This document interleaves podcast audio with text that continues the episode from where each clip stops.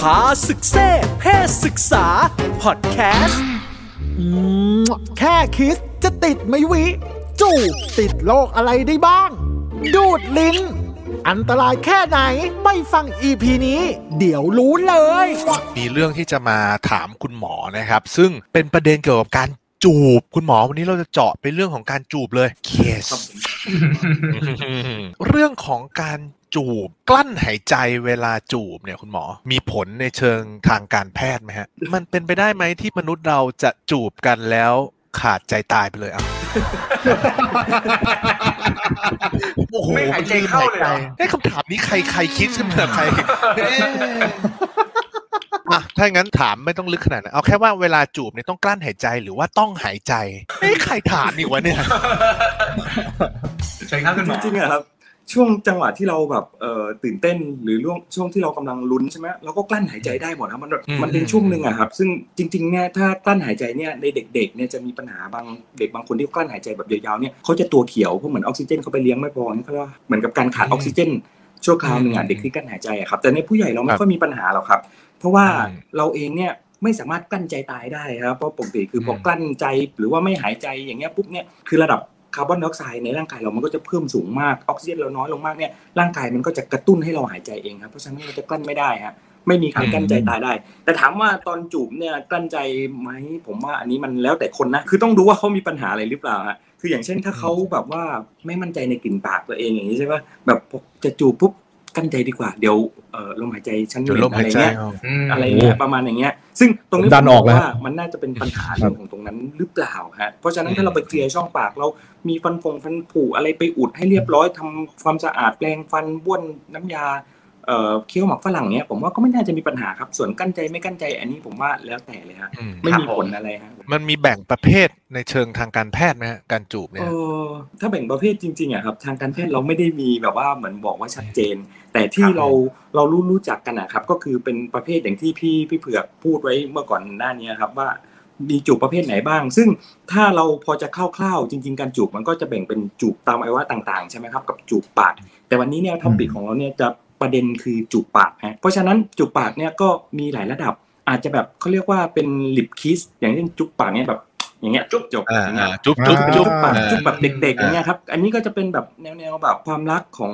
วัยรุ่นเขินๆอายๆหรืออาจจะแบบ Puppy คบ love หากันมาสักระยะหนึ่งแล้ว แล้วก็ใช้เวลาที่ที่จะแสดงความรักตรงเนี้ยไม่ยาวนานมากอย่างเช่น จุ๊บ ก่อนออกไปทำงานจุ๊บหลังจากกลับมาทำงานอะไรอย่างเงี้ยซึ่งมันก็จะเป็นแบบการจุ๊บที่แบบสดใสสดใสหน่อย แต่ถ้าให้ดูดดื่มขึ้นก็จะเป็นแบบจุ๊บที่แบบว่าเขาเรียกว่าเป็นเป็นlip tease kiss ก็คือเหมือนกับประมาณว่าเข้าไปลิ้มลองรสชาติในปากหน่อยหนึ่งอะไรเงี้ยเสียวซ่านแบบว่าบวิวขึ้นมานิดนึงขนลุกขนชันนิดนึงอะไรเงี้ยหรือแม้กระทั่งการจูบที่แบบเขาเรียกว่าเม้มปากขบปากเนาะ nip kiss ก็คือแบบประมาณว่าแบบการขบปากไม่มีผีปาปากกเคี้ยวอะไรเงี้ยมันก็เป็นอีก step หนึ่งที่เอ่อทำให้เกิดความแบบเคลิ้มเคลิ้มแบบ อีกระดับหนึ่งก็แล้วแต่คนเหมือนกัน แต่ที่พี่เผือกพูดเมื่อกี้เนี่ยที่น่าจะ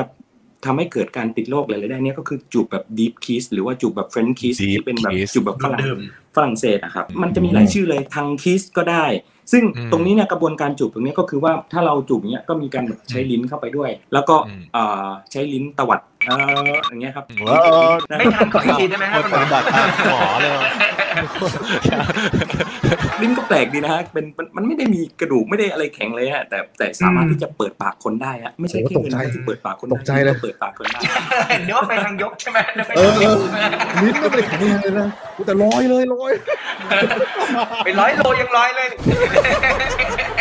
เมื่อเปิดปากเสร็จปุ๊บก็ดันเข้าไปใช่ไหมครับก็สัมผัสกันอย่างเงี้ยมีการแบบแลกแลกลิ้นแลกน้ำลายกันอะไรอย่างเงี้ยก็อันนี้ก็จะเป็นเอ่อความรักหรือว่าเป็นเอ่อการแสดงออกความรักการจูบที่แบบค่อนข้างที่จะมีสัมพันธ์ระยะหนึ่งหน่อย คือมีความผูกพันกันระยะหนึ่งอะครับคือไม่ไม่ได้แบบว่าเจอหน้ากันครั้งแรกเงี้ยแล้วก็จูบแบบดิฟคิสเลยไม่ใช่ฮะครับเพราะฉะนั้นตรงนี้เนี่ยจะมีการแบบว่าสัมผัสสารคัดหลั่งซึ่งกันและกันครับ ซึ่งมันก็มีโอกาสที่จะเอ่อ ติดโรคบางโรคได้เหมือนกันครับผมอ่าแล้วแล้วเราควรลืมตาหรือว่าหลับตาเวลาจูบอะ อ่าแต่ละคำถาม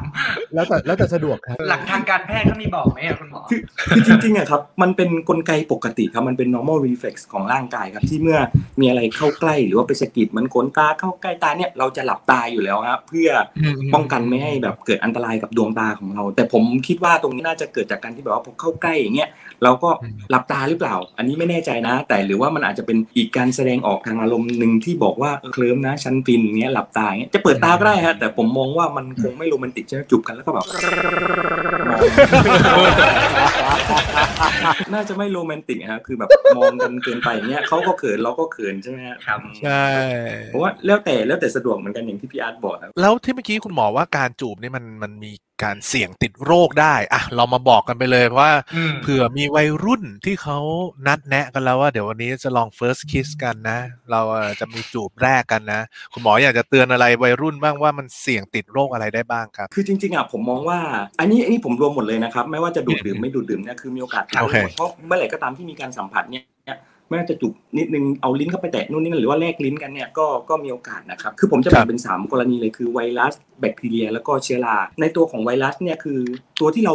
ตอนนี้เลยที่เราระวังมาก ๆ เลยก็คือตัวโคโรนาไวรัสใช่ไหมครับอืมก็คือตัวตัวที่ทำให้เกิดโควิด -19 นี่แหละครับตัวนี้เนี่ยครับถ้าจูบเนี่ยถ้าเขาเป็นเนี่ยแล้วเราไปจูบเนี่ยมีโอกาสติดครับ ตัวนี้เนี่ยมันมันมันติดผ่านสารคัดหลั่งอยู่แล้ว ซึ่งปกติเราจะเห็นว่า คนที่ติดติดส่วนใหญ่ก็มักจะไม่ค่อยได้จูบใครหรอกก็ยังติดได้อย่างเงี้ยเพราะฉะนั้นไอ้ตัวนี้เนี่ยก็อาจจะมีโอกาสนะครับ เพราะฉะนั้นถ้าเราไม่มั่นใจจริง ๆ แบบนัดเจอหรืออะไรเงี้ยหรือเจอกันครั้งแรกเนี่ยอาจจะต้องเลี่ยงก่อนอ่านอกจากพวกโคโรนาไวรัสแล้วเนี่ยมันก็จะมีพวกไวรัสตัวอื่น อย่างเช่นตัว EBV Epstein-Barr ไวรัสซึ่งไอตัวนี้เนี่ยมันจะทำให้เกิดอาการไข้เหมือนเป็นพวกไข้หวัดอะครับไข้หซึ่วัดงคนไข้จะมาด้วยแบบมีไข้เหมือนหวัดเลยไอเจ็บคอมีน้ำมูกอะไรเงี้ยตัวร้อนเนี่ย แล้วก็ครับต่อมน้ำเหลืองที่คอเนี่ยจะโตฮะอืมซึ่งต่อมน้ำเหลืองบริเวณคอโตปุ๊บเนี่ยบางครั้งเราไม่ทันสังเกตหรอกว่าคือถ้าไม่ไม่ได้เป็นหมอบางครั้งเราก็ไม่ได้สังเกต หรือว่าเราตรวจไม่เป็นเราจับไม่เป็นเนี่ยเราไม่รู้ว่าต่อมน้ำเหลืองเนี่ยจูบปุ๊บเนี่ยมีการถ่ายเชื้อของเอสไตบาไวรัสเนี่ยมาให้กับอีกคนนึงได้เลย ซึ่งอ๋ออีกคนเหรอก็จะติดเชื้อเหมือนกันนะครับ ซึ่งไอ้ตรงนี้เนี่ยฝรั่งเขาก็เรียกกันว่าเป็น kiss disease อะครับเป็นโรคที่เกิดจากการจูบแล้วก็นอกจากเอฟไซบาร์ก็มีหวัดธรรมดาเนี่ยก็ติดได้ ซึ่งไอ้ตัวนี้เนี่ยถ้าเราไปจูบเขาเนี่ยแน่นอนอะดีโนไวรัสเนี่ยก็ติดได้ ส่วนไวรัสตับอักเสบ A อันนี้ก็ติดได้ครับผ่านการจูบตอนสมัยเรียนเราจะรู้เลยว่าเขาบอกว่าเอ๊ะ อย่ากินน้ำแก้วเดียวกัน อย่ากินเหล้าแก้วเดียวกัน อย่ากินช้อนเดียวกันอะไรอย่างเงี้ยให้ใช้ช้อนกลางให้ใช้แก้วของใครของคนนั้นไปเลยครับเพราะว่าไอไวรัสตับอักเสบเอเนี่ยมันเกิดการติดระหว่างซดแก้วน้ำกันเนี่ยได้ด้วยนะครับซึ่งไวรัสตับอักเสบ B กับ C เนี่ยส่วนใหญ่มักจะทำให้เกิดตับแข็งและเป็นมะเร็งตับในอนาคตข้างหน้าอืมแต่เราเองเนี่ยส่วนใหญ่เนี่ยช่องทางในการที่จะถ่ายทอดเชื้อตรงไวรัสตับอักเสบ B กับ C เนี่ยมันผ่านการมีเซ็ก ผ่านการถ่ายเลือด ผ่านการอาจจะแบบมีการใช้ใช้สารเสพติดใช้เข็มฉีดยาที่ร่วมกันอะไรเงี้ยครับหรือว่าการอืมมันดาคลอดบุตรอะไรเงี้ยมันก็ผ่านทางเลือดได้เหมือนกัน เพราะฉะนั้นพวกนี้เนี่ยไวรัสตับอักเสบบีเนี่ยเราสามารถตรวจหาภูมิได้ครับว่าเอ้ยที่เราเคยฉีดตอนเด็กมีภูมิหรือยังอ่าตรวจได้ที่เพาครับขายของอ่าเช็คได้ก็ก็ถ้าดีไม่เหมืมีอนกันถ้าไม่มีภูมิเนี่ยเราฉีดครับกระตุ้นได้ครับฉีดกระตุ้นได้ เมื่อเราฉีดกระตุ้นแล้วถ้าเรามีภูมิแล้วเนี่ยเราก็จะไม่เป็นพวกไวรัสตับอักเสบบี นะครับส่วนไวรัสตับอักเสบซีเนี่ยต้องตรวจครับยังไม่มีวัคซีนนะครับก็ตรวจครับได้มีมีเซ็กมีอะไรเงี้ยก็ติดได้ก็ไม่ต้องจูบไอ้นั้นอะมีเซ็กก็ติดได้เหมือนกันนะครับก็เราตอนนี้มีการปล่อยโทษนะครับหมอมีการครับผมปล่อยเฟกนิวส์นะครับลงไปใน YouTube ว่าผมเป็นตับบีนะครับ ผมขอชี้แจงตรงนี้นะครับว่าเป็นแค่พาหะเป็นแค่พาหะนะครับ คุณหมอชี้แจงเรื่องเรื่องพาหะเป็นจริงๆให้กับเอ่อคนที่ฟังได้ได้รับรู้เป็นข้อมูลหน่อยได้ไหมครับว่า ถ้าเป็นพาหะนี่จูบกันติดไหมฮะคือพาหะเนี่ยคือเรากลัวว่าคนที่เป็นพาหะเนี่ยจะมีโอกาสพัฒนาเป็นแบบตับแข็งเป็นโรคในอนาคตได้ครับ แต่ถามว่าจะติดตอนนี้ไหม่คือมันไม่ได้ติดครับมันเขาไม่ได้เป็นโรคเนี่ยเดี๋ยวผมจะฟ้องคุณไงอาร์ตนะนี่คนบอกจริงเหรอจริงเหรอจริงเหรอจริงเหรอเป็นตับดีเหรอ แล้วดีนะที่ผมมาเปิด YouTube อยู่ผมถึงเห็นแชทมึงพิมพ์เงียบๆด้วย พิมพ์ไม่ได้มีเอะเออมีอะพิมพ์เงียบๆปล่อยข่าวลงไปว่าผมเป็นตับบีไม่หยิบมาเล่นด้วยเอออ้าวโอเค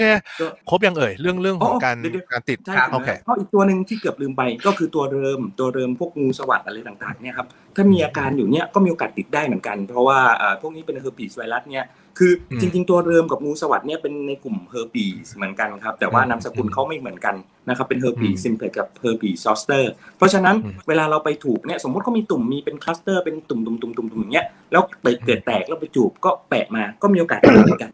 ส่วนในกลุ่มครับแบคทีเรียเนี่ยก็ที่เรากลัวๆกันอืมคือพวกแบบพวกซิฟิลิสเนี่ยซิฟิลิสก็ถือเป็นแบคทีเรียตัวหนึ่งเหมือนกันนะฮะยกตัวอย่างเช่น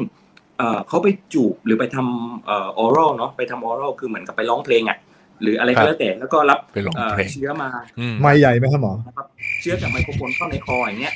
ครับแล้วก็หรือว่าอะไรก็บแล้อวกข้ามไปเลยครับบอกข้ามไปเลยครับครับโทษครับนะครับอะเขาไปร้องเพลงมาเขาแล้วก็เขายังไงต่อฮะเมื่อเมื่อมีเชื้ออยู่เนี่ยมีเชื้ออยู่ในช่องปากเนี้ยครับเวลาที่เขาเนี่ยไป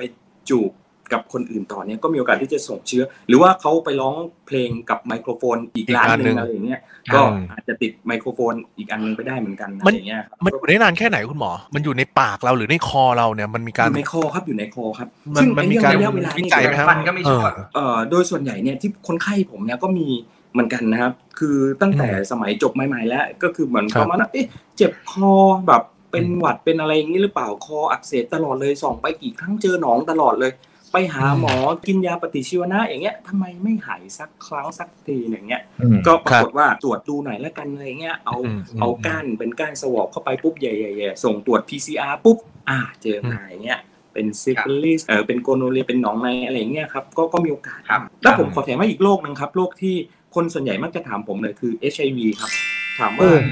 อ่าอ่าอ่าอยู่กับคน HIV ติดไหมอืมตรงนี้ผมต้องบอกเลยว่าในน้ำลายเนี่ย ไม่มีเชื้อ HIV อะคือมีก็น้อยมาก ไม่สามารถที่จะทำให้ติดได้ เพราะฉะนั้นคนที่จูบกับคนที่เป็น HIV เนี่ยจะไม่ติดผ่านการจูบนะครับอืมเพราะฉะนั้นเอ่อสบายใจได้เลย แต่ถ้ามีแผลอันนี้